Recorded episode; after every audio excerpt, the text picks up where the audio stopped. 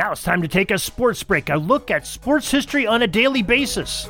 Hello, sports history friends. This is Darin Hayes of the Sports Jersey Dispatch podcast, live from the Pig Pen, your place for all things sports history. And by popular demand, people have been asking, "Hey, we need some more Sports Jersey Dispatch podcasts." And you know, we'd like to having those little daily tidbits of what happened in sports history. So we're gonna start this process here on this first of June and talk about some great events that happen in team sports histories.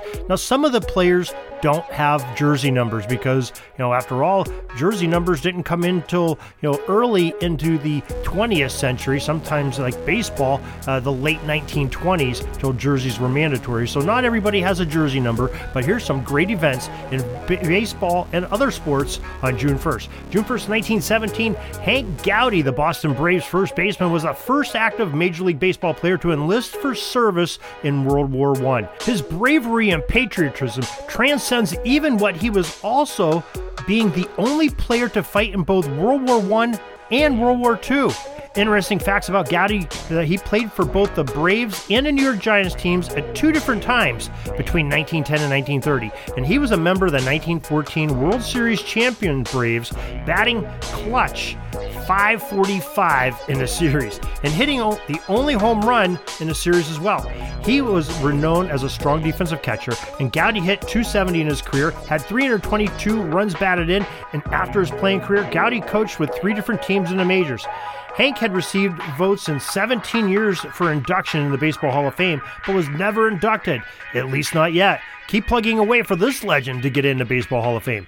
Also, June 1st, 1918, Frank Baker turned a rare game winning triple play to help preserve a New York Yankees 5 4 victory over the Chicago White Sox. The feat was even more dramatic as being down by one, the Sox had the bases loaded in the ninth with no outs. Then Chick Gandil hit a screaming liner to Baker, who turned the rare triple play. June 1st, 1925, future New York Yankees Hall of Famer and number four on his jersey, Lou Gehrig, pinch hit for shortstop Pee Wee Wanninger in a 5 3 loss to Washington. It doesn't sound like much, but that game was his first for Gehrig in a record 2,130 consecutive games. The original Iron Man, Lou Gehrig.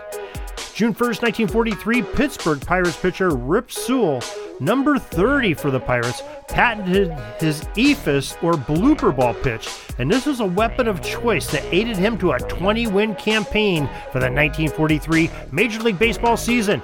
We thank you for joining us for this little bit of history break and hope you join us each and every day here. We've got a couple options for you to learn more about sports history on a daily basis. You can go to the Pigpen Sports daily email chronicle and get a, a full list of what's going on on Pigskin Dispatch, the Sports Jersey Dispatch, Orville Mulligan, and a lot of what's going on in the Sports History Network. And also go to sportshistorynetwork.com for some more great daily history uh, of your favorite sports in team sports. So, till tomorrow, everybody, have a great sports history Day.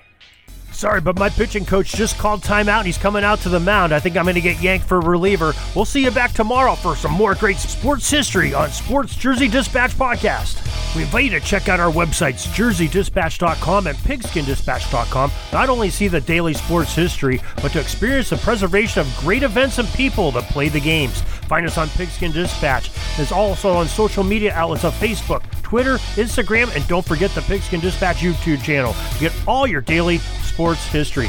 Pigskin Dispatch is happy to be associated with the Sports History Network, the sports headquarters of yesteryear, found at sportshistorynetwork.com. This podcast is part of the Sports History Network, your headquarters for the yesteryear of your favorite sport. You can learn more at sportshistorynetwork.com.